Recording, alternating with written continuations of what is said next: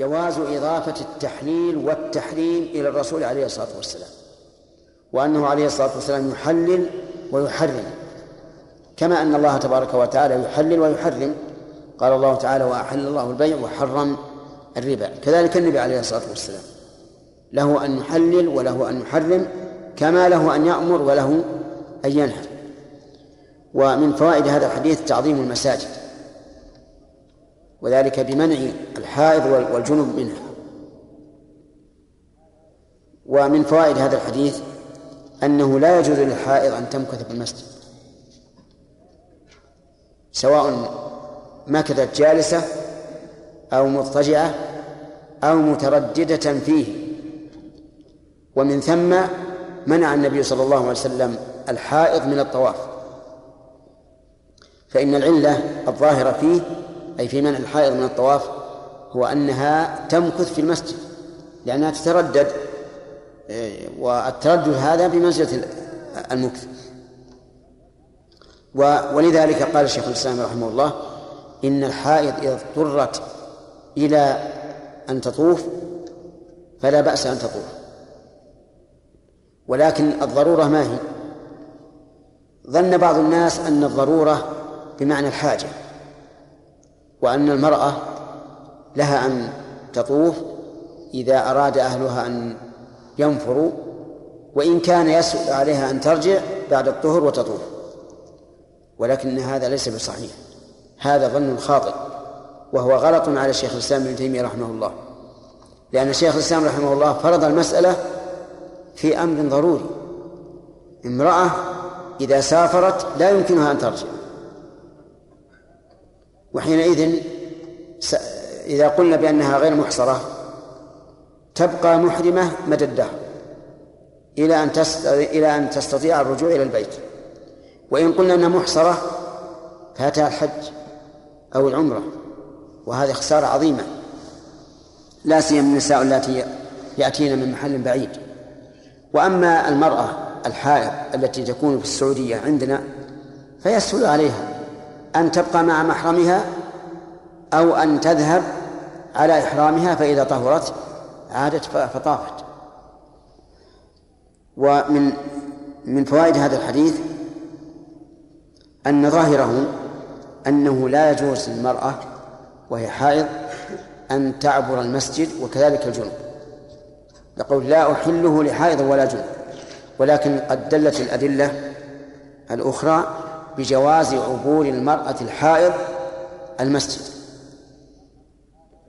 حيث طلب النبي صلى الله عليه وسلم إحدى أمهات المؤمنين أن تأتي بالخمرة وهي في المسجد يعني الخمرة فقالت إنها حائض فقال لها إن حيضتك ليست في يدك. وكذلك الجنب. قال الله تعالى ولا جنبا إلا عابري سبيل. وعليه فيكون المراد بنفي الحل أو بنفي الإحلال هو إيش؟ هو المكث. وأما المرور والعبور فلا بأس إلا أن العلماء رحمهم الله اشترطوا في الحائض أن تأمن تلويث المسجد. فإن كانت لا تأمن بحيث ينزل الدم إلى المسجد فإنه لا يجوز لها أن تفعل أن أن تمر لأن ذلك يؤدي إلى تنجيس المسجد. طيب فإن قال قائل وهل يزول التحريم بالوضوء؟ نقول أما الجنوب فنعم. يزول التحريم بالوضوء فإذا توضأ جاز له المكث في المسجد لأن هذا هو عمل الصحابة رضي الله عنهم. من وجه ومن وجه آخر هذا الوضوء يخفف الجنابة. وأما الحائض فلا لأن الحائض لا يمكن أن يصح من الوضوء. لماذا؟ لأن الحدث باقي. ومن شروط صحة الوضوء إيش؟ آه ارتفاع الحدث يعني بمعنى أن لا يكون المتوضي قد استمر فيه الحدث إلا من حدثه داء فيجوز وضوءه للضرورة بشروط معروفة وعلى هذا فنقول إذا توضأ الجنوب جاز له أن يمكث في المسجد طيب فإن انتقض وضوءه بعد بعد أن توضأ فهل يجوز أن يمكث؟ الجواب نعم. لأن تخفيف الجنابة حصل بالوضوء ولأن الصحابة يتوضؤون وينامون في المسجد والنوم ينقض الوضوء. ولو كان نقض الوضوء بعد بعد بعد مانعا من المكث في المسجد للجنوب لما جاز لهم أن يناموا. وعنها رضي الله عنها أن رسول وعنها رضي الله عنها قالت كنت كنت أغسل أنا ورسول الله أغتسل أنا ورسول الله صلى الله عليه وسلم من إناء واحد تختلف أيدينا فيه من الجنابة متفق عليه.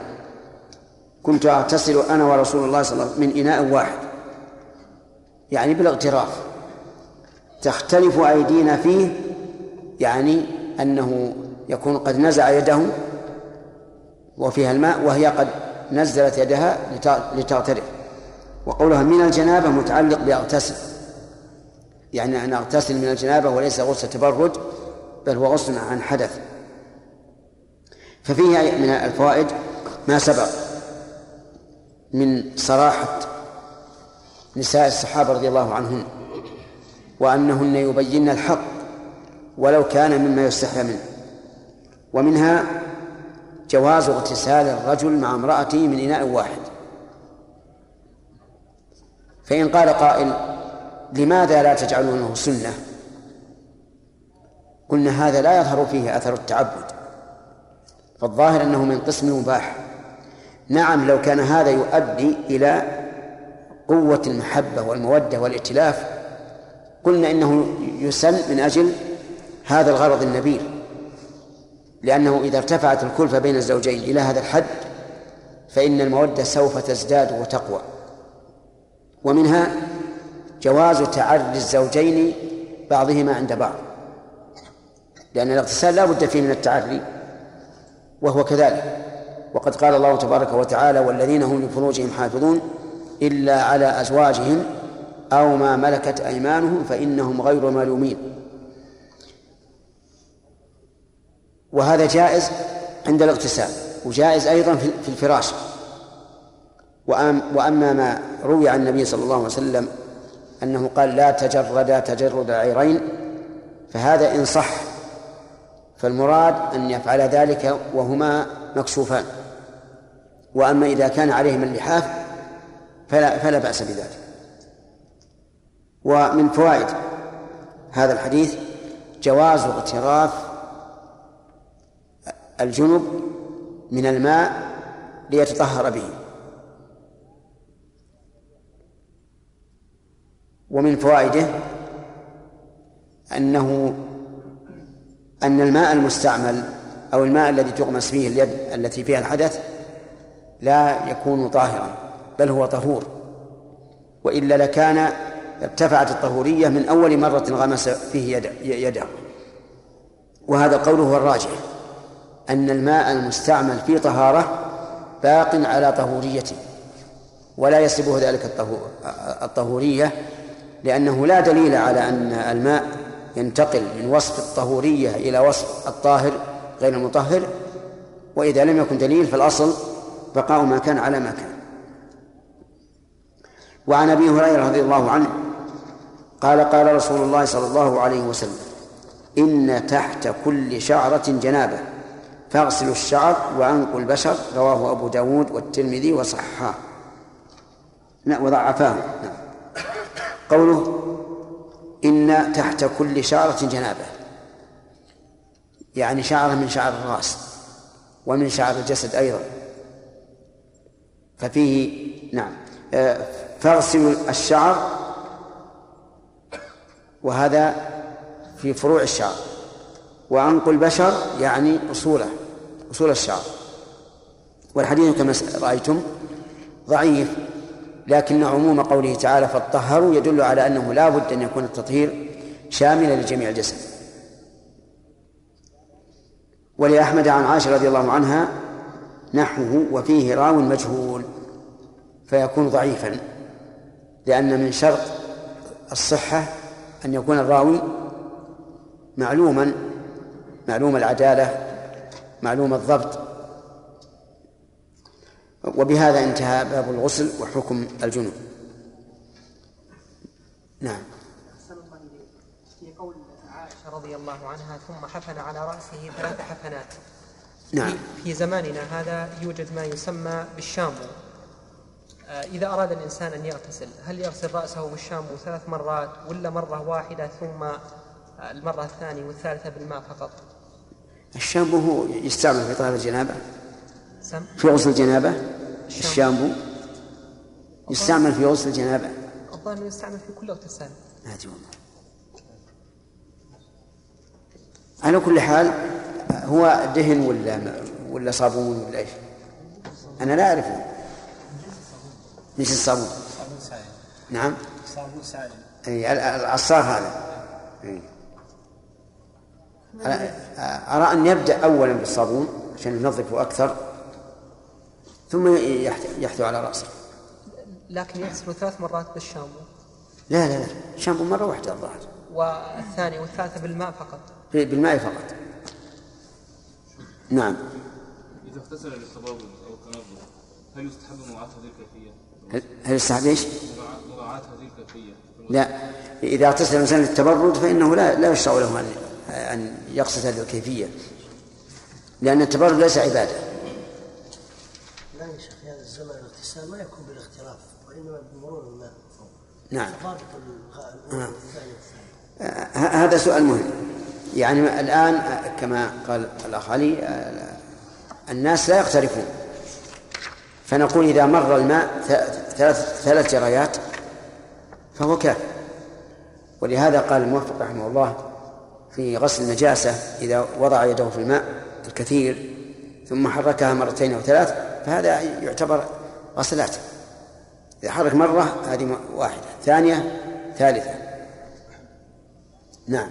شيخ عفى الله عنك. في غسل جنابة الحمام أو في الحس هل يذكر الإنسان الله سبحانه وتعالى أو لا؟ بسم الله ونعم. بعض العلماء يقول يذكر بقلبه. بعضهم يقول يذكر بلسانه. لأنه ما في دليل على المنع نعم. إذا توضأ واغتسل وحان في الصلاة يصلي بعد الاغتسال أن يتوضأ أيضا؟ لا ما ما ما يتوضأ يكفي الاغتسال لكن لا بد من المضمضة والاستنشاق لاحظ هذا لا بد أن يتمضمض ويستنشق وإن كانت آه، إذا اغتسل آه، بالنسبة للرجل أليست الرجل من سائر الجسد؟ إيش؟ أليست القدم من سائر الجسد؟ يعني يدورون الماء عليها؟ إحنا ذكرنا العلة في هذا أن أنه زيادة زيادة في التنظيف لأنه في ذا- في ذاك الوقت آه، آه، ط- طين أو حجر متلوث بالطين.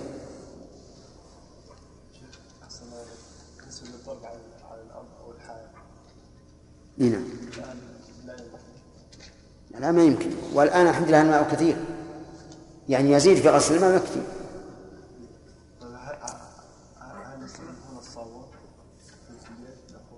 إذا إذا إذا بقيت إذا بقي أثر الجنابة من رائحة أو ما أشبه ذلك فنعم. كل ما زال فهو أحسن. الشيخ كانت المسألة فيها خلاف. فقال أحد العلماء أن فيها بالتحريم. فهل نقول أن العالم حرم هذا الشيء؟ بالنسبة للتحريم للعالم؟ أو نقول أنه ضاع التحريم؟ كيف؟ إذا كان عالم ضاع في مسألة التحريم. نعم. هل نقول أنه حرم هذا الشيء؟ باعتبار أنه قال هذا قال بالتحريم. أو لا بأس العلماء يستعملون هذا. يعني إذا قال أحد بالتحريم يقول مثلا حرمه الشيخ الفلاني أو كرهه الشيخ الفلاني لا لا بأس. لأنه ليس مع- معناه أنه أصدر تحريمه بل رأى تحريمه.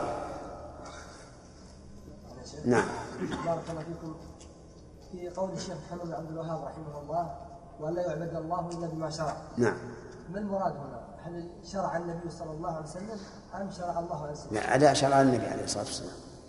لأنه قال شهادة محمد رسول الله قال شهادة أن محمد رسول الله. وتصديقه. واجتناب ما عنه وأن لا يعبد الله الا بما شرع. إلا بما شرع النبي صلى الله عليه وسلم. طيب شيخ يعني الشرع إذا واحد تكلم مثلا عن التشريع نعم. هل نضيف إلى الله عز وجل النبي صلى الله عليه وسلم تبليغا؟ إليهما جميعا.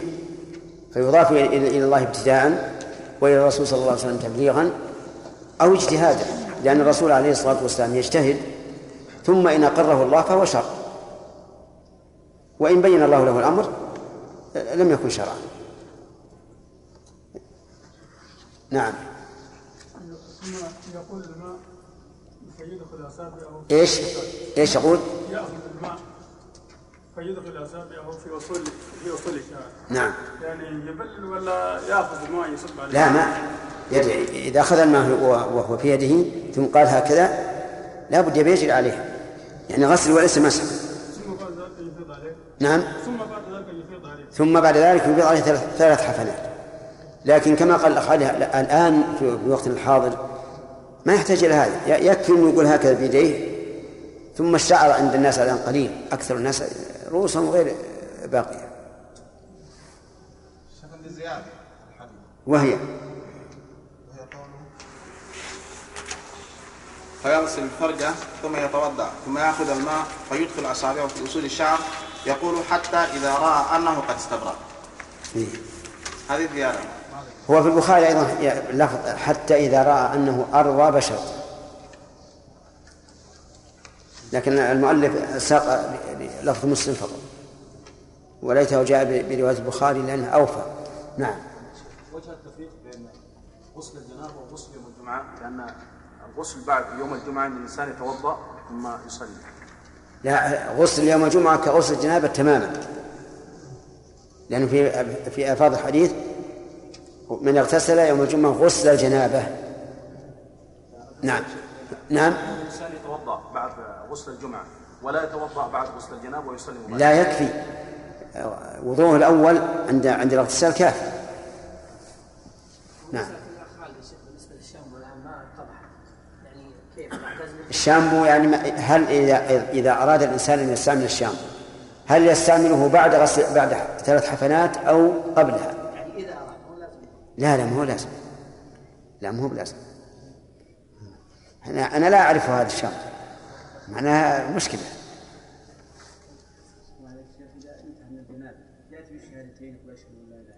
إي نعم. تشهد؟ إي نعم. لأن لأن الوضوء متضمن لأن الغسل متضمن للوضوء لا وش لا شك هذا بالحمام نقول من يوم تنتهي اخرج نعم.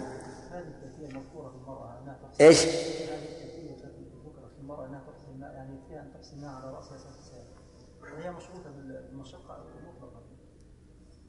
يعني كسر ولا تنقضه؟ ما هو لازم. المهم أن يصل الماء إلى إلى إلى الشعر. واصوله هذا أهم شيء. سواء نقض أو لم تنقض. ولذلك مثلا نقول إذا لم تنقضه فهو تعركه. لأنه ما يمكن يدخل الماء إلى إلى إلى الشعر كله الا إلا بعركه. نعم. غسل. الظهر يعني في الجنابة الإنسان ما يأتي يغسل ظهره هل يشترط آه، أن يأتي بحبل أو ما أشبه ذلك ليمر- على ظهره؟ يعني اليدين ممكن ما تحصلش مشكلة حبل؟ أو ما أشبه ذلك أي لا ما هو لازم. لأن- لأن ممكن مع تكرار ال- ال- الغسل يعني يتراكم الدهون على الظهر فينزلق من فوقها الماء.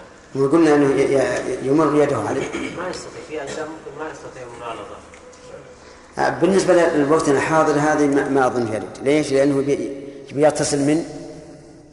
من الدش. يعني مرور الماء. يمر يتلقى ال- الماء النازل من الدش بظهره.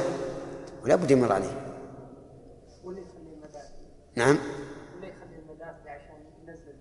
إيش؟ واللي يزيد يزيد الحار عشان ينزل الدهن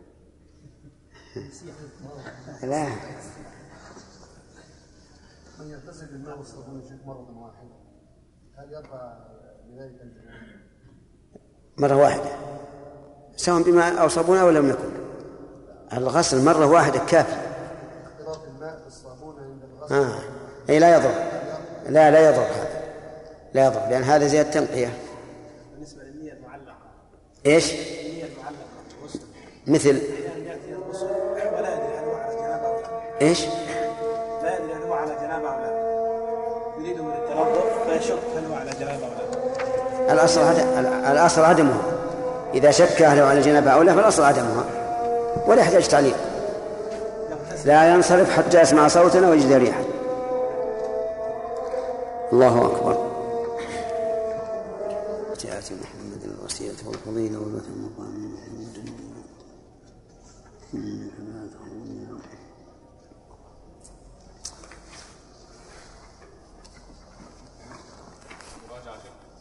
نعم إيه مراجعة نعم. باب الغسل. آه، نأمل من الإخوة الذين لم يسمعوا أن يحفظوا لأن العلم هو الحفظ. في قوله صلى الله عليه وسلم الماء من الماء آه، ماذا يريد به عليه الصلاة والسلام؟ الماء الأول هو الماء الماء الثاني الماء الثاني والمني نعم. ما معنى الحديث أنه يجب الاغتسال إذا نزل المني أو رأى المني نعم إذن الماء الأول ماء الماء الذي يطهر به والثاني المني الماء الدافع والمعنى يجب الغسل إذا أنزل المني. طيب. هل الغسل لا يجب إلا عند الإنزال؟ ما إيه ما في حديث آخر؟ يدل على أنه قد يجب الغسل بغير الإنزال؟ وهو إذا جلس بين شعابها الأربعة ثم جهدها فقد وجب إيه. كمل الحديث عشان نعرف؟ قول عليه السلام فقد وجب الغسل فقد وجب الغسل وفي لفظ المسلم وإن لم وإن لم ينزل هذا هو المهم طيب. إذا الغسل يجب بواحد من أمرين. هما عبد الله جلال إذا نزل المني أو إذا جمع أهله وإن لم ينزل طيب. آه إذا إذا إذا نزل المني بغير شهوة. بغير شهوة بشهوة. أسألك الآن إذا نزل بغير شهوة هل يجب الغسل أو لا يجب؟ لا يجب. الدليل؟ قول الماء من الماء لأن ال هنا للعهد الذهني أي الماء المعهود وهو الماء الدافق الذي قال الله عنه خلق من ماء من ماء دافق. طيب. آه هل يمكن أن تحتلم المرأة فراس؟ يمكن؟ وش الدليل؟ الدليل حديث أم سلمة أنها قالت يا رسول الله إن الله لا يستحي من الحق فهي على مراتب بغسل إذا احتلم أم سليم أم سليم ها وش وجه الدلالة؟ دليل الدلالة أن النبي ع- عليه أقرها على أن المرأة أن النبي صلى الله عليه وسلم أقرها على أن المرأة تحتلم. طيب هل أوردت على الرسول عليه الصلاة والسلام أم سلمة؟ أوردت على هذا إشكال إشكالا؟ نعم. ما هو؟ الإشكال آه، في ماء المرأة فقالت وهل يكون هذا؟ يعني هل تحتلم وتنزل؟ فأجابها الرسول؟ فأجاب اللهم صل وسلم عليه من أين يكون الشبه؟ أجابها بنعم أو لا؟ أجابها نعم أو لا؟ أجابها نعم. نعم وعلل لذلك بقوله فمن أين يكون الشبه؟ طيب.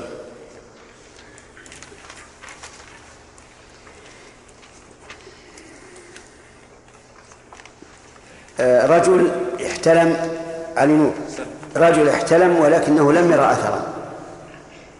وآخر رأى أثرا ولم يذكر احتلاما.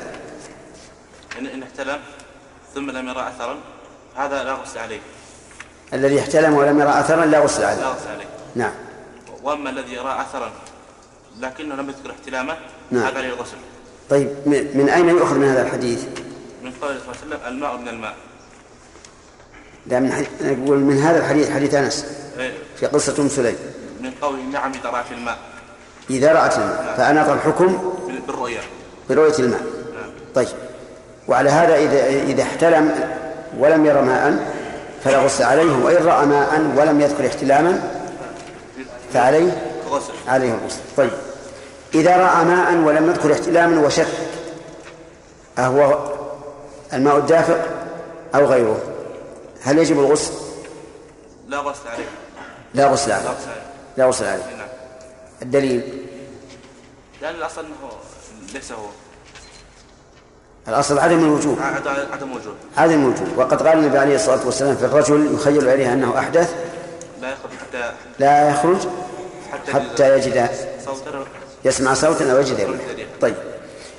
ماذا يكون حكم هذا الماء الذي رآه؟ يعني هو الآن رأى ماء وقلنا لا لا غسل عليه. التطهير فيه واجب. هل يجب عليه أن يغسله؟ نعم يجب عليه أن يغسله. أن يغسل بالشك فيه وإن شك أهو ماء أو عرق. فقلنا أصلا إنها عرق أو ليس بماء. يعني شك هل هو مثل بول أو سلس أو أو أو, أو عرق؟ ماذا يصنع؟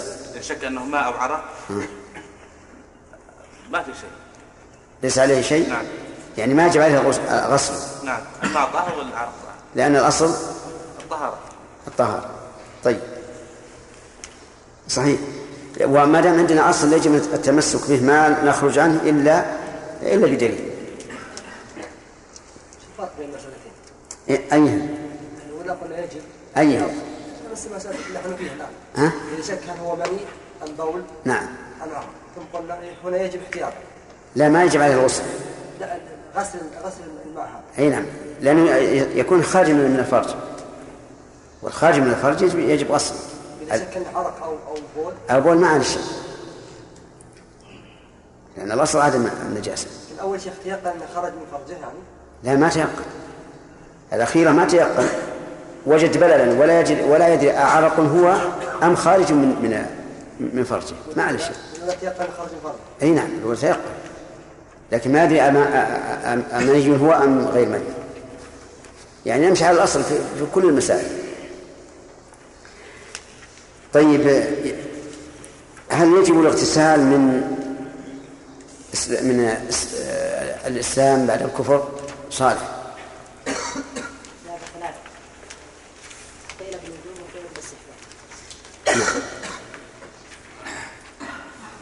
ما هو الدليل ما هو دليل القائلين بالوجوب؟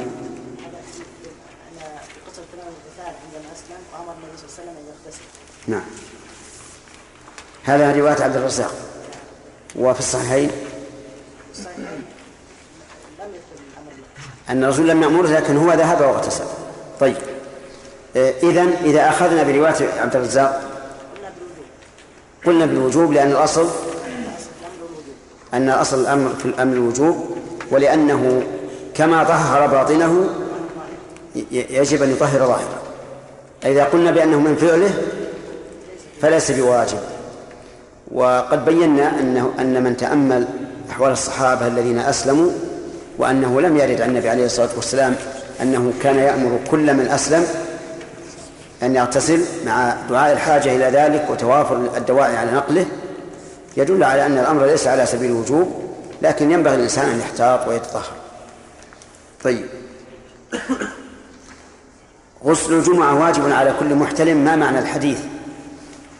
المحتلم هو البالغ يا شيخ وهو وجوب واجب لأنه معنى الحديث؟ إيش معنى الحديث؟ أن غسل يوم الجمعة معنى للصلاة لصلاة الجمعة واجب وليس الغسل اليوم لأنه كان اليوم يمكن يغتسل في أول اليوم أو في آخر اليوم لكن هو يقول على كل محتلم يعني فإذا لم يحتلم؟ المحتلم معنى المحتلم هنا البالغ يا شيخ. البالغ. طيب لماذا لا نقول المحتلم يعني إذا احتلم الإنسان يوم الجمعة وجب عليه أن يغتسل؟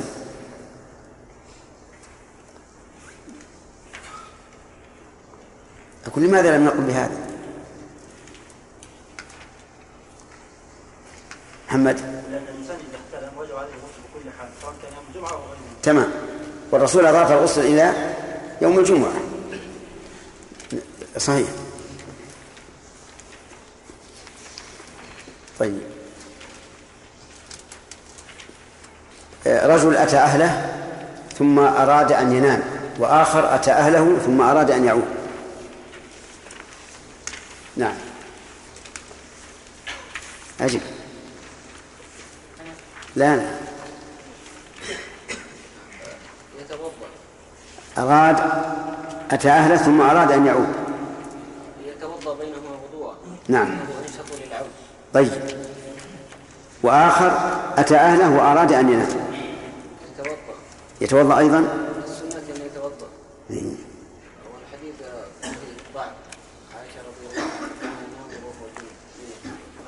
معلول طيب. أيهما أوكد أن يتوضأ للنوم أو أن يتوضأ للعود؟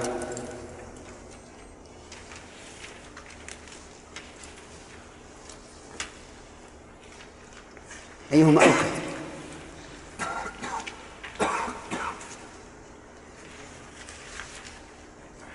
يلا يا محمود سليم؟ ها أيهما أوكد؟ فيه اثر يا شيخ والصحه الله ما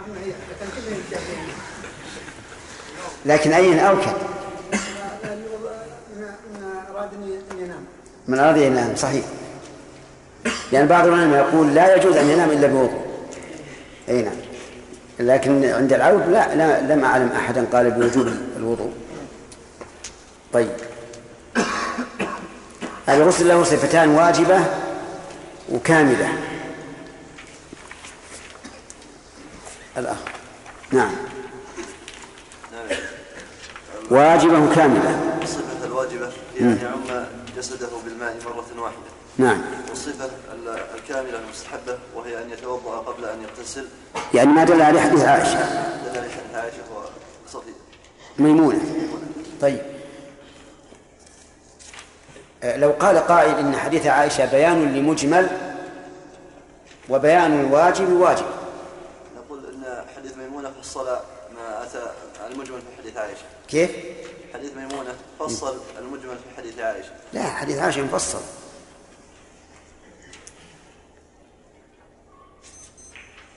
يعني لو قال قائل إن الله قال فطهروا فيجب أن نتطهر كما جاءت به السنة. لأن الله لم يبين لنا كيف نتطهر فيرجع إلى السنة. يلا علي سلطان. الجواب. الجواب أن ميمونة نقلت ما رأت. ولا شك بأنها رأت الرسول صلى الله عليه وسلم اغتسل مفرغا وكذلك عائشة مي مشكلة الآن؟ الح...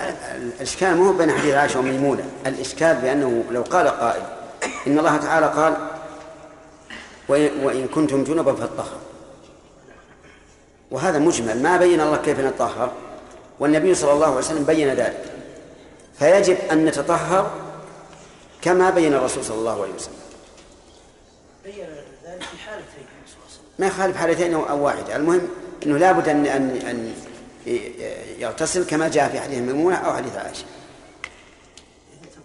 والأخ يقول أن الو- الصفة الواجبة أن يعم بدنه بالماء على أي وجه كان. أنت فاهم السؤال الآن؟ فهمت فعل الرسول صلى الله عليه وسلم هنا أي تفسير للآية. للآية. والآية طهروا أمر للوجوب. وبيان الواجب واجب. يكون بادنى بادنى ما يمكن لا بس الله قال اطهروا ثم أحيل على السنة. كما قال أقيموا الصلاة معناها لابد أن يكون على حسب مجال الحديث. نقل يدل على انه هو ميمونة وعائشة هذا أو هذا ما هو مشكل. سامح؟ هذا القول وجيه لولا أنه وجد في السنة ما يدل على أن الكفيه غير واجبة. هو لما اعتذر لما اعتذر رجل من القوم في المسجد لأنه أصابته جنابة فاتي النبي صلى الله عليه وسلم بالماء وقال يفرغه عن نفسه ولم يبين له الكفيه. أي نعم. صحيح. نقول هذا ال- القول وجيه. لكن حديث عمران بن حسين الطويل في فقدهم الماء ثم جاء الماء وأعطاه الرسول عليه الصلاة والسلام الرجل الذي عليه جنابة قال خذ هذا أفرغه على نفسك. ولا قال افعل كذا وافعل كذا وافعل كذا.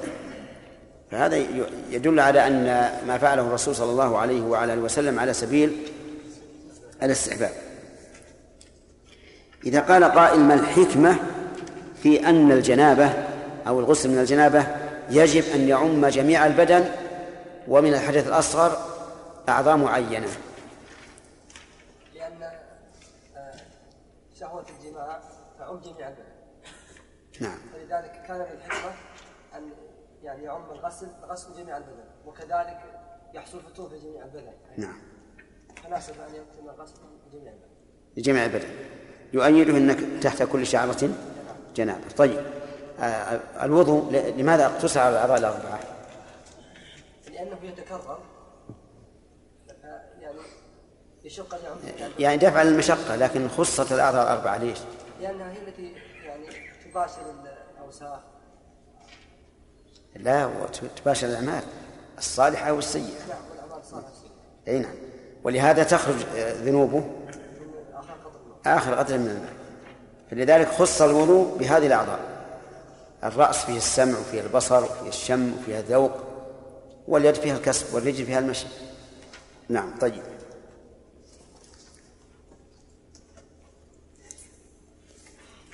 هل يجوز للحائض أن تدخل المسجد؟ نعم يجوز. الاسم؟ محمد. محمد ابن. محمد بن محمد. ابن محمد. نعم. ابن. بن فرج ابن؟ بن فرج طيب. ها. يجوز إذا كان للمرور. ما لم تخشى أن ينزل منها شيء. طيب. الحديث الذي معنا يقول لا أحل المسجد لحائض كلمة لا أحل للحائض يعم المرور والمكوث. فما الجواب؟ أنه للمكث. ها؟ هذا للمكث فقط. إيه لكن لا لكن أنت تقول هكذا وغيرك يقول لا. لا أحله لحائض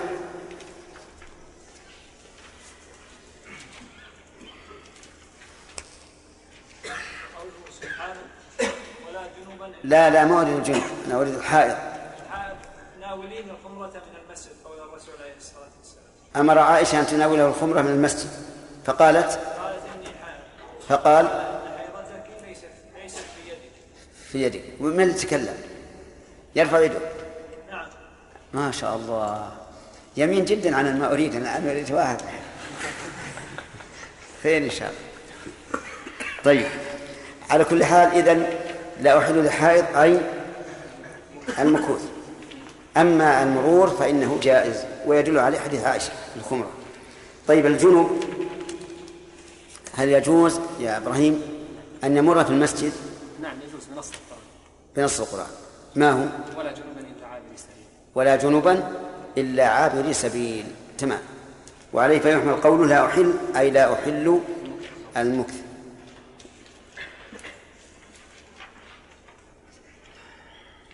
هل يجوز للرجل أن يغتسل مع امرأته في مكان واحد وهم عراة؟ نعم. ارفع يدك. أي نعم. يجوز. ما هو الدليل؟ وش ميمونة وش تقول. كانت كانت آه، كنا نغتسل مع صلى الله وتتناول أيدينا مع أيديه هو ذا حديث ميمونة. ميمونة ولا عائشة؟ ميمونة. ميمونة. متأكد؟ شاء الله. كالشمس. واحتمال يكون مرة ثانية لا لا. العلم علم يا أخي. ما احتمال. سليم وش يقول؟ يقول عائشة. هنا طيب. هل يمكن أن يستدل لهذا بالقرآن؟ الأخ. هل يمكن أن يستدل لهذا بالقرآن؟ أي أنه يجوز للرجل أن يغتسل مع امرأته وهم عراة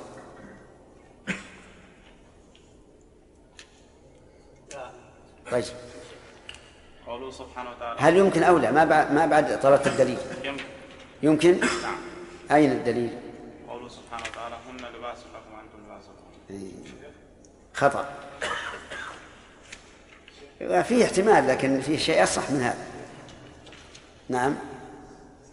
قوله تعالى والذين هم لفروجهم حافظون إلا على أزواجهم وما يحرمون أي نعم. فهذا يعم يعم حفظها من من التمتع بها والنظر إليها وغير ذلك نبدأ التيمم البحث عند من؟ عبد الرحيم إبراهيم جابر في تحقيق حديث علي آه، كان رسول الله صلى الله عليه وسلم يقول القرآن ما لم يكن جنبا نعم. رواه الخمسه وهذا لفظ الترمذي وصححه وأحسنه ابن حبان نعم. في قوله وصححه وأحسنه ابن حبان. ذكرنا ان فيها قلب إيه. حققها من نسخ البلوغ إيه.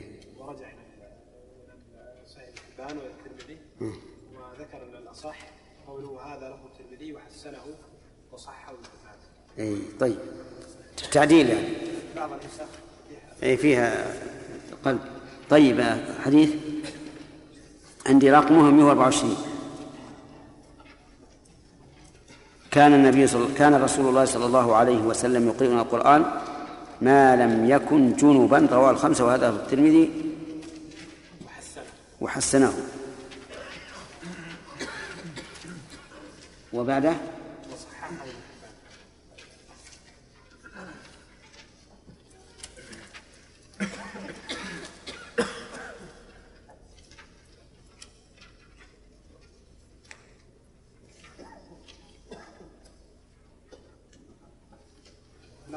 جامع الترمذي أن الترمذي قال فيه حديث حسن صحيح. هذا بالنسبة لتحقيق النسخ البلوغ. نعم. لكن لما رجع إلى جامع الترمذي قال الترمذي حديث علي حسن صحيح. يعني كلام الترمذي عليه. لعل ابن ابن حجر ما اطلع إلا على التحسين فقط. المهم المعتمد على نسخ البلوغ.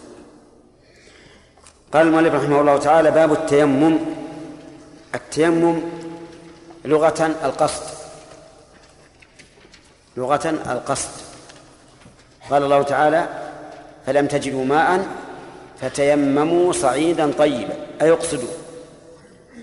وفي الشرع التعبد لله تعالى بمسح الوجه واليدين بالتراب على صفة مخصوصة.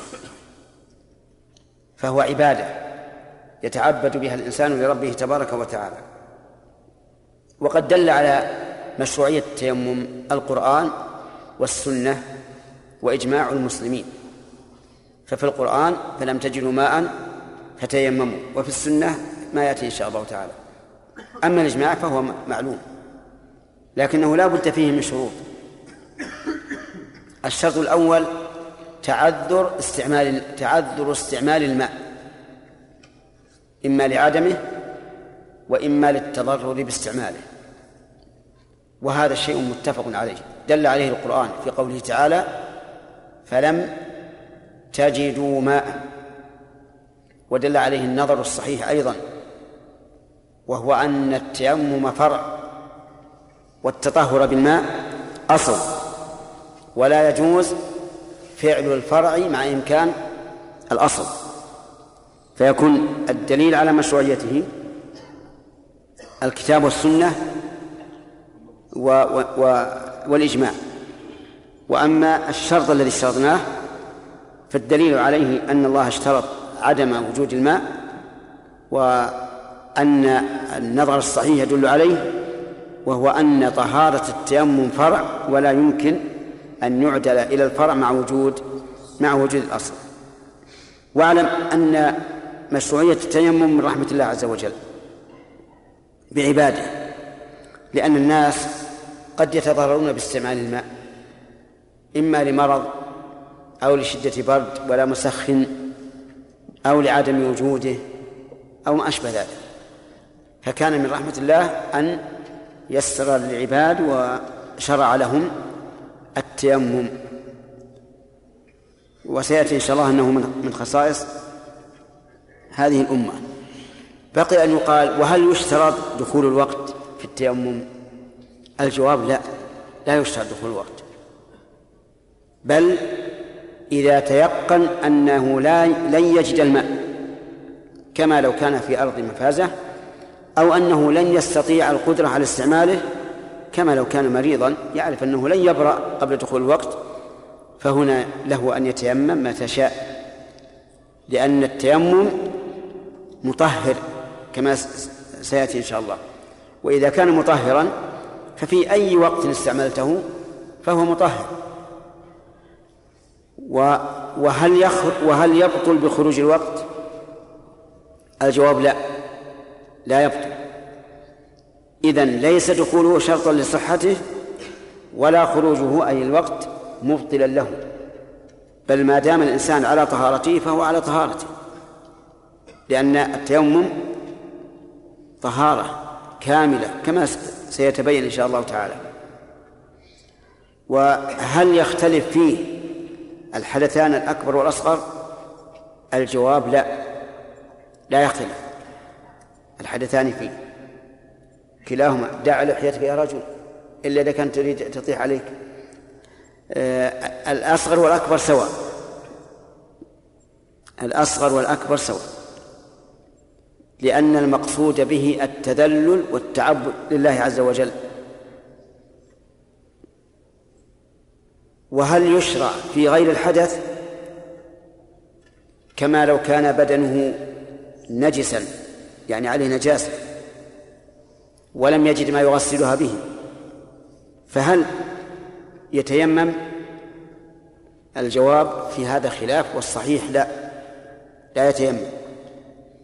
وذلك لأن المقصود من غسل النجاسة هو إزالتها وهذا لا يحصل بالتيمم فلا فائدة منه وكما أنه لا يتيمم لنجاسة الثوب لو كان عليه ثوب لا يستطيع تطهيره فإنه لا يتيمم له ولا يتيمم لنجاسة الأرض لو كان في أرض نجسة لا يستطيع الخروج منها لا نقول تيمم إذن التيمم خاص بماذا؟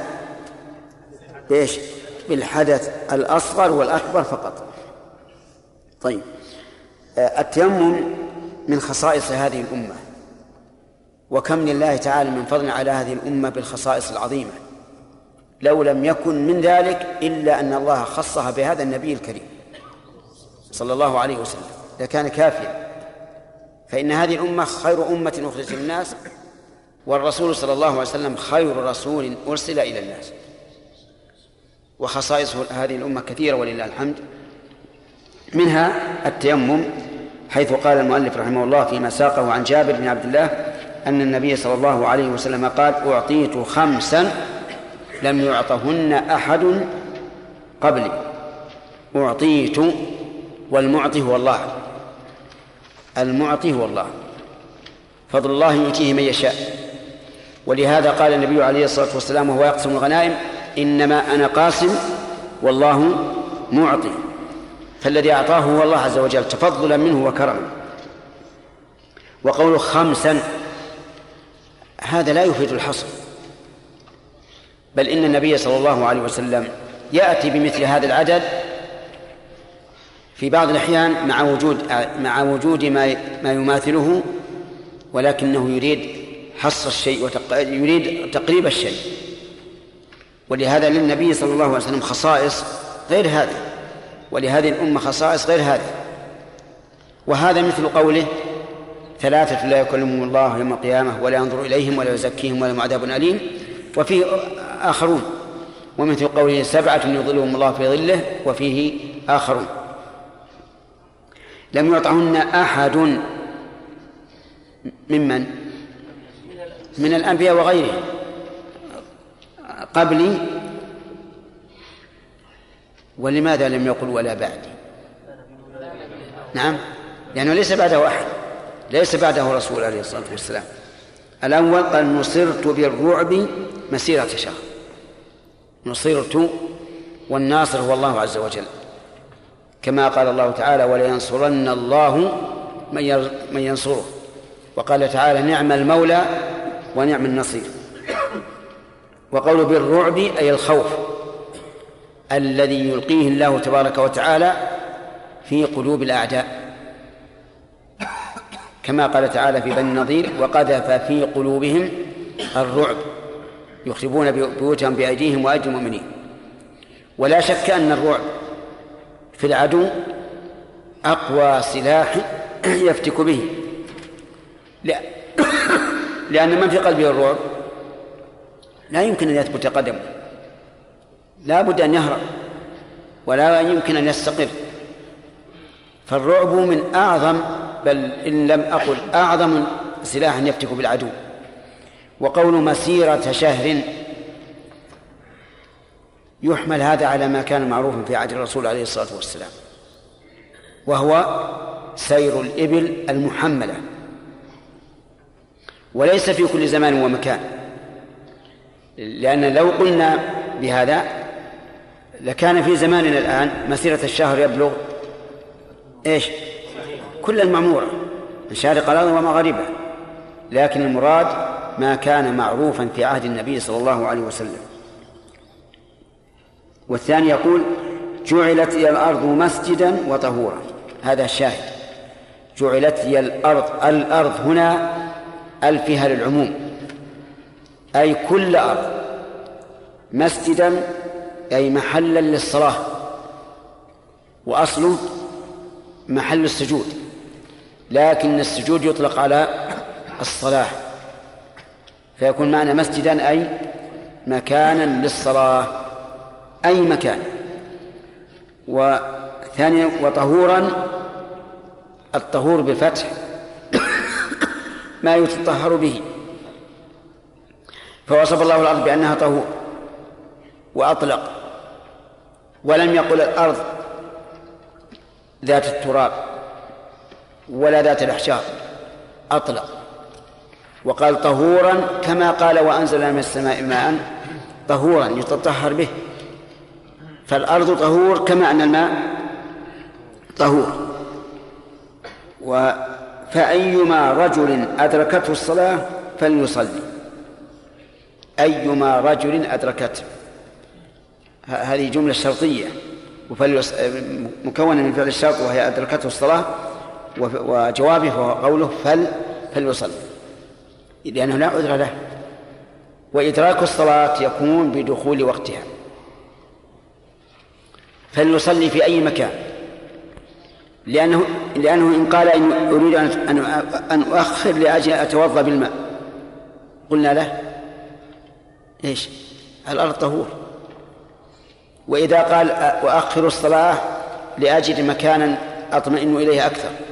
قلنا الأرض مسجد لا عذر لك. عندك طهورك وعندك مصلاك فلا عذر لك. قال وذكر حديث وينبغي أن نذكره لما فيه من الفائدة. وأحلت لي الغنائم. هذه الثالثة ولم تحل لأحد قبلي الغنائم ما يأخذه المسلمون من أعدائهم بقتال وما ألحق به. هذه الغنيمة. ما يأخذ المسلمون من أعدائهم يعني من الكفار الحربيين بقتال وما ألحق به. وكانت فيما سبق تجمع.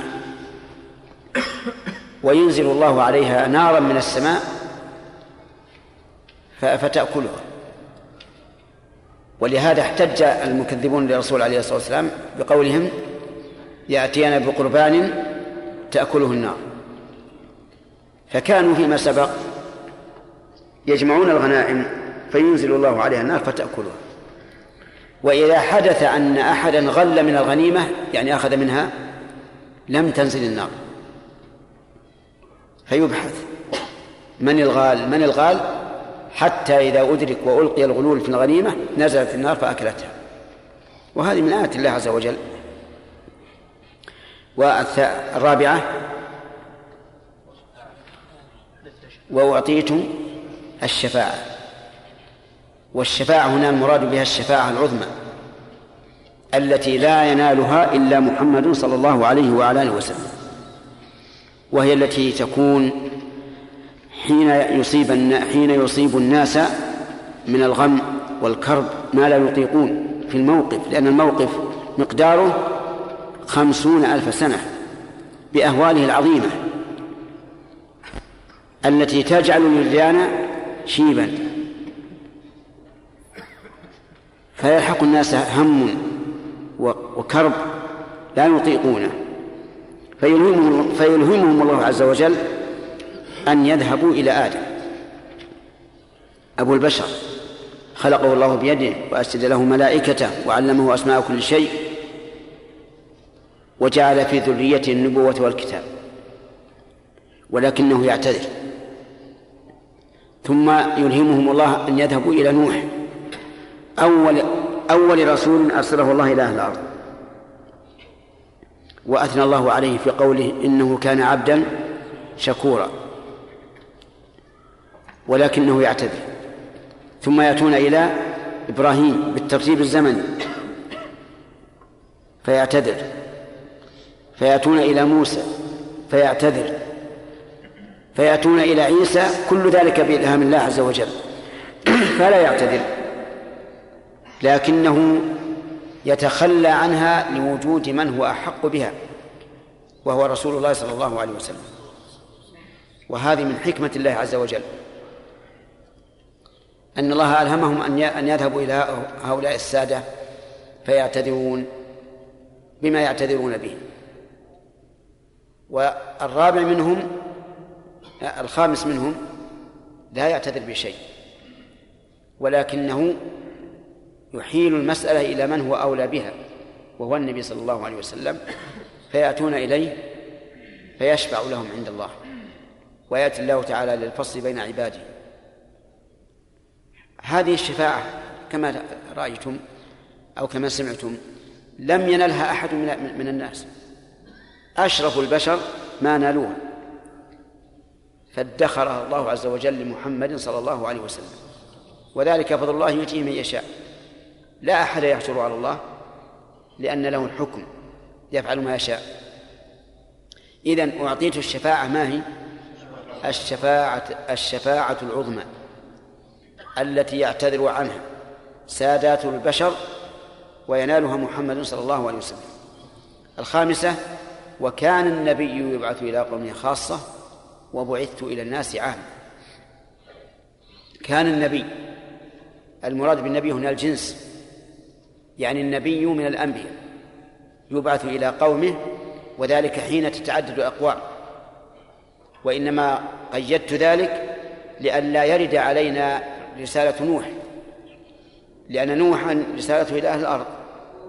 لكن في ذلك الوقت ما كان هناك أمم متفرقون وأقوام لكل قوم نبي بل الناس واحد. فبعث إليهم نوح وقصته معروفة. وكان النبي يبعث إلى قوم خاص وبعثت إلى الناس عامة ويأتي إن شاء الله بقية الكلام الحديث.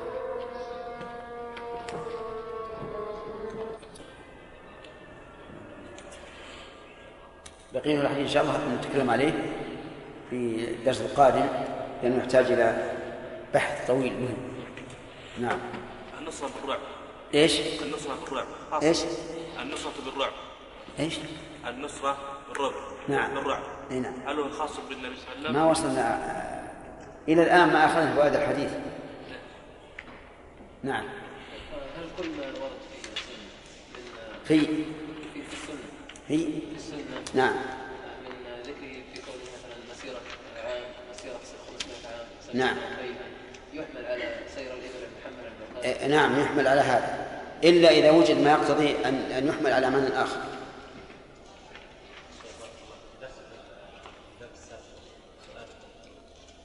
سمعت بعض بعض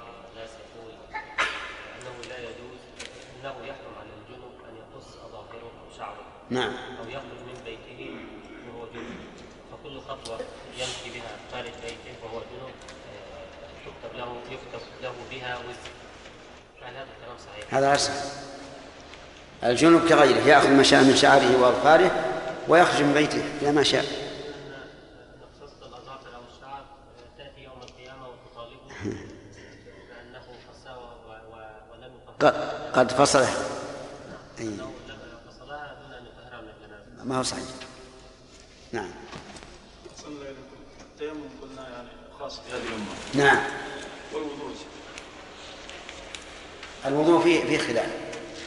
والظاهر أنه ليس خاصا بها. شيخ نعم. حديث آه، النبي صلى الله عليه وسلم يعلم أمته يعني كأنهم غرم الحج لا هذا آثار الوضوء. آثار الوضوء كون يظهر على هذه الأمة هذا خاص بهذه الأمة. أما الوضوء نفسه لا. في حديث هذا وضوء ووضوء الأنبياء من قبل لكن فيه فيه نظر. كيف؟ قوله تعالى عرض الملائكة والروح في يوم ألف سنة مئة ألف سنة مئة ألف سنة ألف سنة وين؟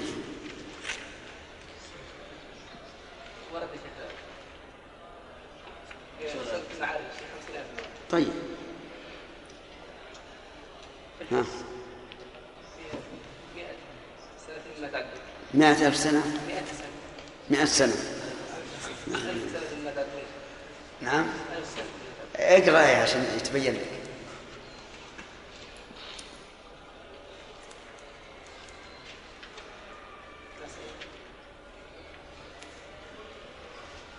وإن يوما عند ربك كألف سنة مما تعمل وإن يوما عند ربك كألف سنة ما تعود هذا عند الله ما ندري ما هذا اليوم.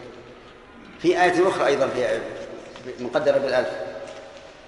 قوله تعالى يدب الأمر من السماء إلى الأرض ثم يعود إليه في يوم كان مقداره سنة مما تعود. أي نعم. هذا في الدنيا والله أعلم.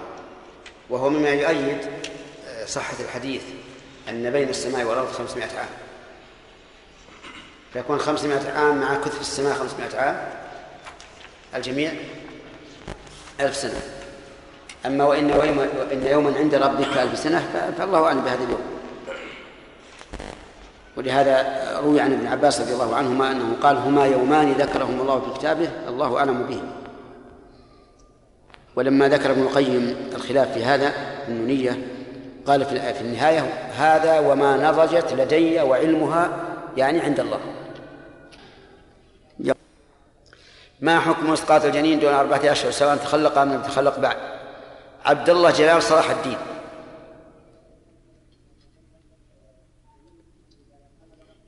الجنين إذا تخلق إذا نفخت فيه الروح فهذا لا يجوز إسقاطه بأي حال من الأحوال.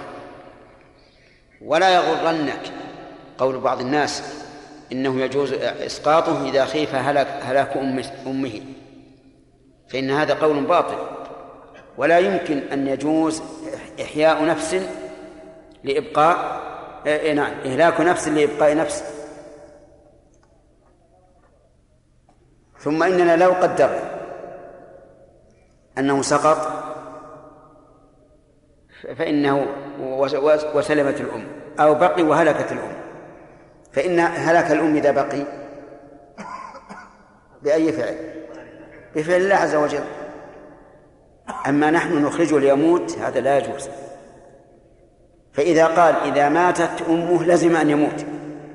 قلنا وإذا لزم أن يموت فإنه يموت بقدر الله عز وجل وبفعل الله. فلا يجوز.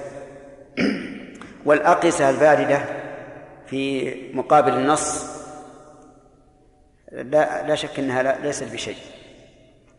وأما قولهم من أحياها فكأنما أحيا الناس جميعا نقول اقرأ الآية. أن من قتل نفسا بغير نفس أو فساد في الأرض فكأنما قتل الناس جميعا. وأنت الآن قتلت نفس بغير حق ولا فساد في الأرض فكأنما قتلت الناس جميعا. أما قبل نفخ الروح فيه فعند الضرورة لا بأس من إسقاطه حتى لو لم يبق عليه إلا أيام فإنه يجوز إسقاطه عند الضرورة. بأن يقول الأطباء إن بقي هلكت الأم فلا. فإنه يجوز أما إذا لم يكن ضرورة ولكن حاجة فهذا مختلف فيه فمن العلماء من قال يجوز إسقاطه قبل أن يكون نطفة لأنه قبل ذلك لا يتعين أن يكون يعني مبدأ إنسان فإنه ماء بقي على أنه ماء ولا يتعين أن يكون مبدأ إنسان. ومنهم من قال إنه يجوز إلقاؤه ما لم يتبين فيه خلق إنسان لأنه قبل ذلك قد لا يكون مبدأ إنسان بدليل أن النفاس لا يثبت إلا إذا إذا وضعت ما تبين فيه خلق الإنسان. وعللوا ذلك بأنه قبل أن يتبين فيه خلق الإنسان يحتمل أن يكون مضغة لا, لا ليس مبدأ إنسان. وعلى كل والذي أرى أنه لا يخرج مطلقا إلا لحاجة أو ضرورة. وكلما ارتفع يعني آه، طالت مدة الحمل ازدادت قوة المنع وازداد شرط الحاجة.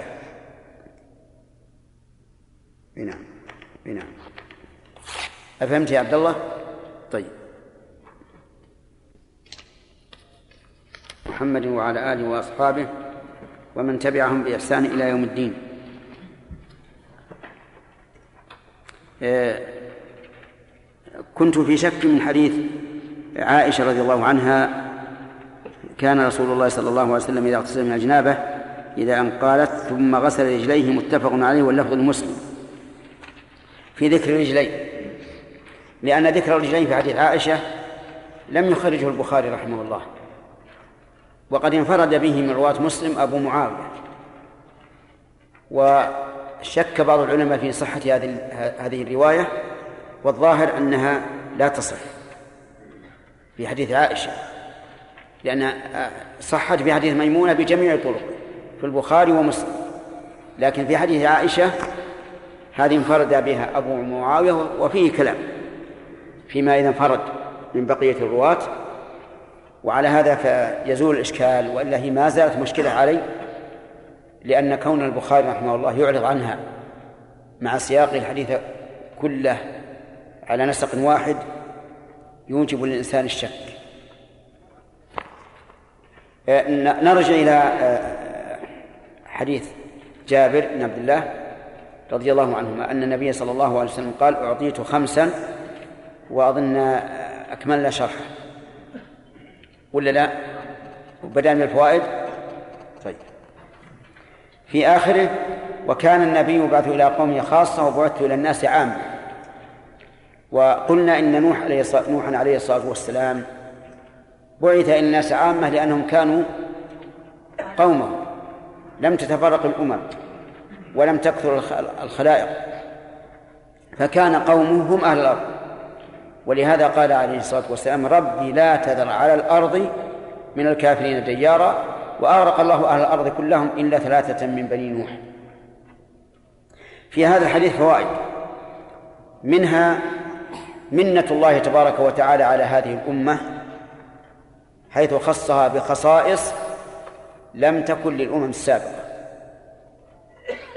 ويشهد لهذا أو وهذا داخل وهذا داخل في ضمن قوله تعالى كنتم خير أمة أخرجت للناس. كنتم خير أمة أخرج أخرجت الناس ولم يرد مثل هذا اللفظ في فيما فيما سواها من الأمم. ورد في بني إسرائيل أن الله فضلهم على العالمين لكن قال العلماء أي عالمي زمانهم. لا كل لا على كل العالم لأن هذه الأمة بالاتفاق هي خير الأمم. ومنها آه، فضيلة النبي صلى الله عليه وعلى آله وسلم حيث أعطاه الله تعالى ما لم يعطي أحدا من الأنبياء قبله. ومنها حسن تعليم الرسول صلى الله عليه وسلم حيث يجمع بعض الأشياء المتشتتة في سياق واحد. لأن ذلك أوعى للقلب وأسمع للأذن ولا يلزم إذا خص عددا معينا في موضع أن يكون أن لا يزيده في موضع آخر كما قد بينا في الشرح. ومن فوائد هذه الآية الكريمة من فوائد هذا الحديث؟ هذا إعطاء الرسول صلى الله عليه وسلم هذا السلاح الفتاك في عدوه وهو الرعب. فقد نصر بالرعب مسيرة شهر. وما دون ذلك؟ من باب أولى و و وهل وهل يثبت هذا لأحد من أمته؟ الجواب إذا كانت الأمة على سيرة نبيها ثبت لها ذلك ولا شك لأن المعنى الذي نصر. الذي نصر من أجله الرسول صلى الله عليه وسلم إذا وجد في أمته فالنصر باق كما قال الله تعالى هو الذي أرسل رسوله بالهدى ودين الحق ليظهره رحمك الله ليظهره على الدين كله. وعلى هذا فنقول إذا تخلف النصر عن الأمة فلا بد أن يكون لذلك سبب. وأسباب الخذلان كثيرة منها المعصية ومنها الإعجاب بالنفس. ومنها عدم الإخلاص في الجهاد كالذين يجاهدون أو يقاتلون لأجل القومية العربية أو غيرها من من القوميات فإن النص لا يكون لأنهم قائمون بحق لكن قد يكون من أجل أن يسلطوا على الآخرين. لا انتصارا لهم. المهم أن النصر إذا تخلف في هذه الأمة فلا بد أن يكون له إيش؟ لا بد أن يكون له سبب. وأما إذا قامت الأمة بما قام به نبيها صلى الله عليه وعلى آله وسلم وخلفاء الراشدون فإنه لا بد أن يحصل النصر ومن تتبع التاريخ علم الشاهد لذلك. ومن فوائد هذا نعم. آه تكلمنا أو لم نتكلم ولكن نتكلم الآن مسيرة الشهر. دائما يكون في الحديث مسيرة ثلاثة أيام مسيرة شهر وفي القرآن ألف سنة خمسين عاما وما أشبه ذلك. فالمسيرة هنا مسيرة الشهر. بأي شيء توزن المسيرة؟ قال العلماء توزن المسيرة بما هو غالب في ذلك الوقت. والغالب في ذلك الوقت هو سير الإبل المحملة على عادة المسافرين. لا السريعة ولا البطيئة جدا. فكل ما وجدت مسيرة يومين أو ثلاثة أيام أو ما أشبه ذلك فأحملها على هذا على أنها مسيرة الإبل المحملة التي جرت العادة بالقياس بها. ومن فوائد هذا الحديث أن الله جعل الأرض مسجدا وطهورا. والجعل ينقسم إلى قسمين. قسم بمعنى الشرع وقسم بمعنى التصيير والخلق. ففي قوله تعالى وجعلنا الليل لباسا وجعلنا النهار معاشا. ما ما هذا؟ الخلق والتصيير أي صيرناه معاشا. وجعلنا الليل والنهار آيتين كذلك. وفي قوله تعالى ما جعل الله من بحيرة أي ما شرع لأن البحيرة موجودة. العرب يفعلون البحيرة والسائبة والوصيلة والحام. لكن ما جل ما جعل أي ما شرع طيب هنا جعلت للأرض مسجدا. من أي قسمين؟ من الشرع جعلت للأرض مسجدا. من فوائد هذا الحديث أن جميع الأرض تصح فيها الصلاة. كل الأرض تصح فيها الصلاة. فأي إنسان رآك تصلي وقال صلاتك غير صحيحة في هذا المكان لا بد أن تقول ما هو الدليل. طيب وعموم هذا يقتضي صحة صلاة الفريضة في جوف الكعبة. فتصح الصلاة الفريضة في جوف الكعبة كما تصح صلاة النافلة. وصلاة النافلة ثبتت بها السنة فإن النبي صلى الله عليه وسلم صلى ركعتين في جوف الكعبة. والأصل أن ما ثبت في النفل في النفل ثبت في الفرض. وعندنا هذا العموم. جعلت لي الأرض مسجدا. فإذا قال قائل الفريضة لا تصح في الكعبة ولا في الحجر سألناه الكعبة في السماء أم في الأرض؟ فسيقول في الأرض. إذا قال في الأرض قلنا ما الذي أخرجه من هذا العموم؟ جعلت لي الأرض مسجدا. طيب. يبقى على هذا ما الذي يستثنى؟ لننظر. أولا المكان النجس يستثنى. المكان النجس لا يصلى فيه. ودليل ذلك أنه لما بال الأعرابي في المسجد أمر النبي صلى الله عليه وعلى آله وسلم أن يصب عليه ذنوب من ماء. وهذا يدل على أنه لا بد أن تكون أرض المصلى طاهرة. وهذا نص صريح. ثانيا قول الله تعالى وطهر بيتي للطائفين والعاكفين والركع السجود. وهذا يشمل الطهارة الحسية والمعنوية. المقبرة. هذا واحد. اضبطوه بالعدد. المقبرة لا تصح الصلاة فيها. ودليل ذلك قول النبي صلى الله عليه وسلم فيما رواه مسلم عن أبي مرثد الغنوي لا تصلوا إلى القبور لا تصلوا إلى القبور. فإذا نهي عن الصلاة إلى القبور أي تجعلها قبلة لك خوفا من الفتنة والشرك فالصلاة بينها إيش؟ من باب أولى ولا شك. ثانيا أنه روى الترمذي بإسناد لا بأس به. أن النبي صلى الله عليه وعلى آله وسلم قال الأرض كلها مسجد إلا المقبرة والحمام. إلا المقبرة والحمام. فالمقبرة لا تصح الصلاة فيها لا فرضا ولا نفلا.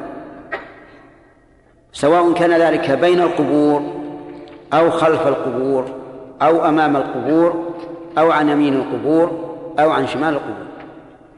وعلى هذا فإذا كان مقبرة كبيرة فيها مساحات كثيرة لم يتم فيها فالصلاة في في هذه المساحات لا تصح. لأنها داخلة في اسم المقبرة. ومن هنا نأخذ حرص الشارع على حماية التوحيد وتجنب كل طريق يوصل إلى الشرك. لأن فتنة القبور ما هي هينة. من أعظم الفتن التي افتتن بها بنو آدم فتنة القبور. كم هذه؟ اثنان. الثالث الحش والحمام. الحمام فيه الحديث الذي سمعتم. الأرض كلها مسجد إلا المقبرة والحمام. والحش من باب أولى والفرق بينهما أن الحمام هو المغتسل. والحش هو المختلع. يعني الذي يقضي فيه الإنسان حاجته ببول أو غائط. وكان هذا معروفا عند السابقين. وأدركناه نحن. كان الناس في الأول في بيوتهم كنف تقضى فيها الحاجة فقط. البول أو الغائط. ثم يقوم الإنسان من هذا المكان إلى مكان آخر ليستنجي. أو يستجمر في المكان الأول. هذا يسمى إيش؟ حشا. يسمى حشا لا تصح الصلاة فيه لهذا الحديث ولأنه نعم لهذا الحديث الذي هو الحمام فإنه أخبث من من الحمام. الرابع أن يكون إلى قبر أن تكون الصلاة إلى قبر بحيث يكون القبر بين يدي الإنسان.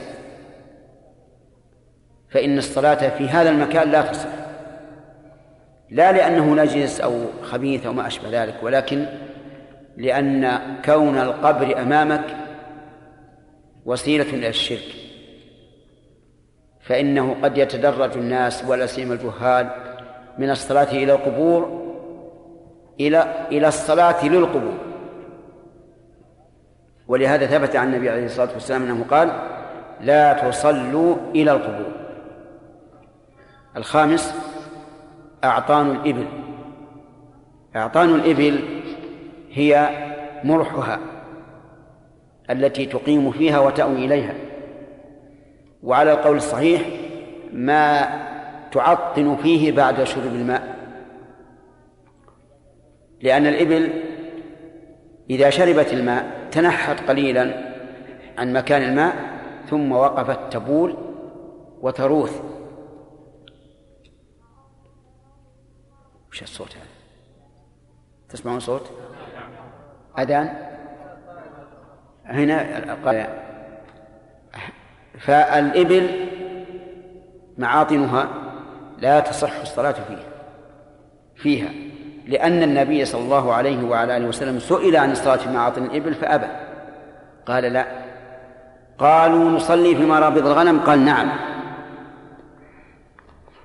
هل لأن أرواثها نجسة وأبوالها نجسة؟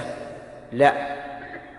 لكن لأن أعطانها مأوى الشياطين. لأن الإبل خلقت من الشياطين. خلقت من الشياطين كما خلق الإنسان من عجل يعني أن طبيعتها طبيعة الشيطان. وليس المعنى أنها من ذرية الشيطان لا لأنها عالم آخر. لكن هذا كقوله خلق الإنسان من عجل يعني أن أن أن طبيعتها طبيعة الشياطين. فتكون معاطنها مأوى الشياطين فلا تصح الصلاة فيها. وقال بعض العلماء إنها لا تصح الصلاة فيها لأنه يخشى على الإنسان الذي يصلي فيها أن تدعسه الإبل وتهلكه. لكننا لو جعلنا هذه هي العلة لزم أن تصح الصلاة فيها إذا لم تكن موجودة فيها. وظاهر الحديث العموم وهذا هو الصحيح أنه عام. فلا تصح الصلاة في إيش؟ معاطن الإبل. أما ما بركت فيه الإبل لكون صاحبها نزل في أرض يستريح يتغدى أو يتعشى أو ينام ثم بالت وراتت ثم انصرفت فهذا لا يعد من معاطنها فتصح الصلاة فيه. السادس المغصوب عند كثير من العلماء. الأرض المغصوبة أو البيت المغصوب أو أي شيء غصبته من صاحبه وصليت فيه فإن الصلاة لا تصح فيه على قول كثير من أهل العلم. وجه ذلك أن لبثه في هذا المقام في هذا المكان معصية ومنهي عنه. ولا يمكن أن يكون محل لطاعة لما في ذلك من التضاد. كيف تقيم مقاما؟ نقول لك إنه إنك عاصي ونقول في نفس الوقت إنك مطيع. هذا منافاة تامة وتناقض. فلا تصح الصلاة في أرض مغصوبة وعلى هذا فمن بقي في بيته مستأجرا دون رضا صاحب البيت فإن صلاته لا تصح ولا صلاة أهله. اللهم إلا إذا كان أهله لا يستطيعون أن يصلوا في مكان آخر فهنا قد نقول إنه مثل الذين حبسوا في في في مكان غصب تصح صلاتهم لكن إثمها على صاحب البيت على رب الأسرة يعني على رب الأسرة. طيب فإذا قال إنه باق بالأجرة بدون رضا المؤجر بناء على القانون لأن بعض الدول إذا استأجر الإنسان البيت صار كالمالك لا يمكن أن أن يخرج منه إلا إذا إذا إذا طابت نفسه منه. فنقول إن القانون لا يحلل الحرام. وأنت إذا احتججت بالقانون فإن أردت الحجة بقوة السلطان فأنت ظالم لا شك. وإن آه، احتججت بالقانون لأنك جعلته الحكم بين الناس دون حكم الله فإنك على خطر عظيم أن تكون مشركا. انتبه. فالذي الذي يقيم بحجة بحجة القانون بغير رضا صاحب لا يخلو من حالين.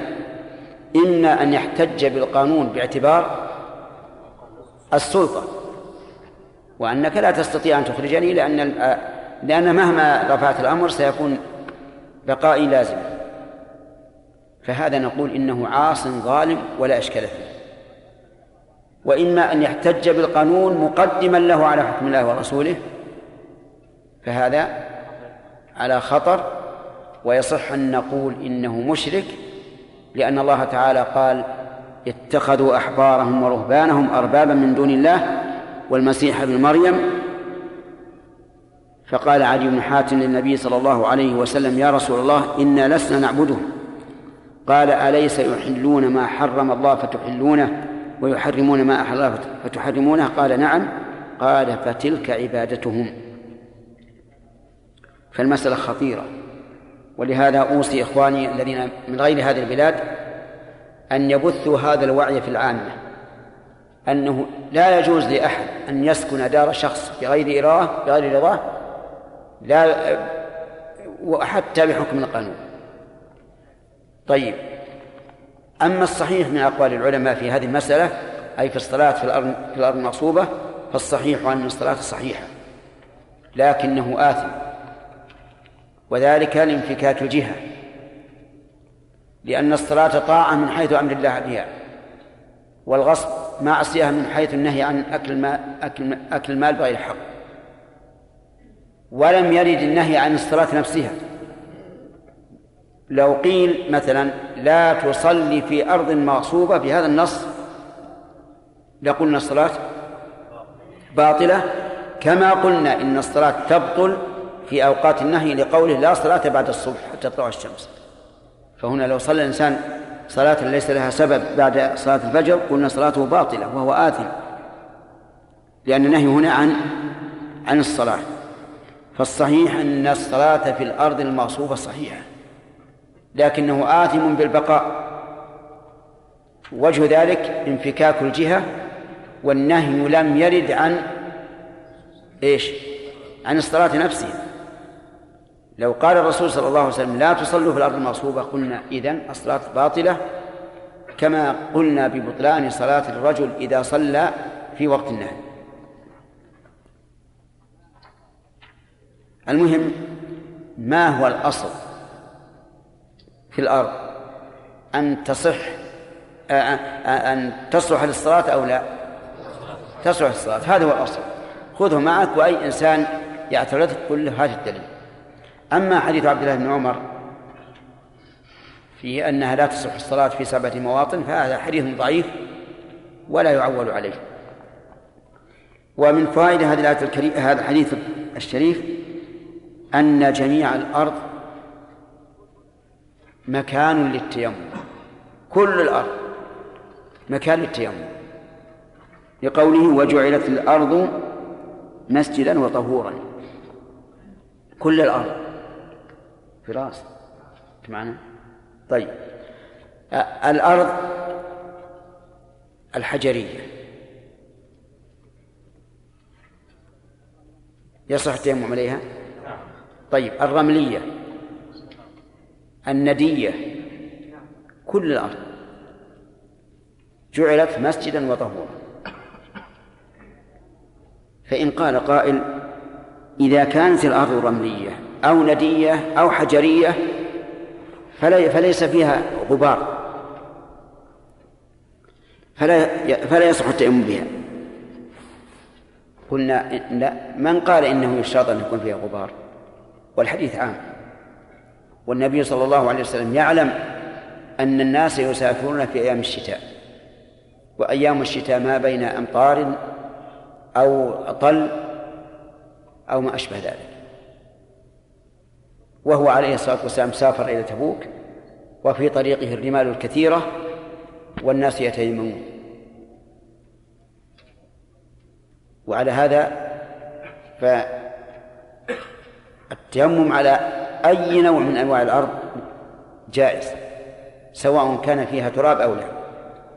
فإن قال قائل أليس قد جاء في هذا الحديث جعلت تربتها لنا طهورا؟ فنقول إن كانت هذه اللفظة محفوظة يعني عن النبي صلى الله عليه وسلم. فهي من ذكر بعض أفراد العام بما يوافق حكم العام. وذكر أفراد العام بما يوافق حكم العام لا يفيد التخصيص كما هو معروف. اللهم إلا إذا كان هذا المخصص لوصف يقتضيه يقتضي الحكم. كما لو قلت أكرم الطلبة ثم قلت أكرم المجتهد فهنا يكون التخصيص. أما اللقب الذي هو مجرد اسم فهذا لا يقتضي التخصيص. وهذا ما تجدونه أحيانا في بعض المجادلات بين الفقهاء. يقولون مفهوم هذا مفهوم لقب ومفهوم اللقب ليس بحجة. فلنا طريقان. إما أن نقول هذا ذكر بعض أفراد العام بما يوافق العام وهذا لا التخصيص كما حققه أهل العلم بأصول الفقه. ومن آخر من رأيت الشيخ الشنقيطي رحمه الله في كتابه أضواء البيان. وهذا هو الذي عليه الجمهور. طيب آه وإما أن نقول إن هذا بناء على الغالب فإن قال قائل ما تقولون في قول الرسول امسحوا بوجوهكم وأيديكم منه. فالجواب أن من هنا لا لا يلزم أن تكون للتبعيض.